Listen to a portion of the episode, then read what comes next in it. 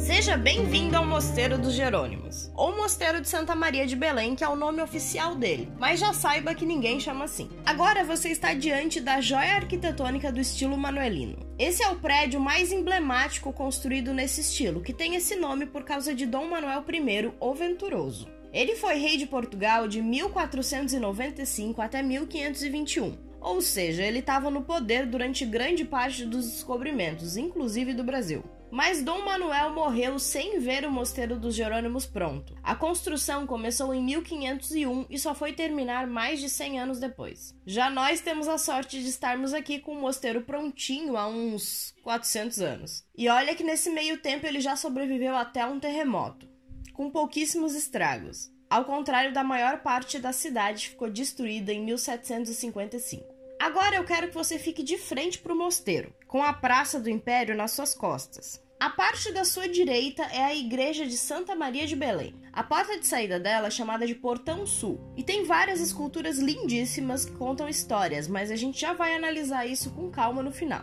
Mais à esquerda, meio que no meio, mas não tão no meio, tá a entrada para o claustro e para a igreja. É ali que fica a bilheteria e que talvez tenha uma fila.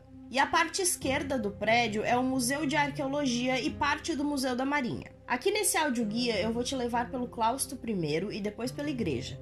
Não incluí um museu aqui. Mas se você quiser ir lá sem mim, tá tudo bem, pode ir. Agora, antes de entrar no claustro, você já comeu um pastel de Belém?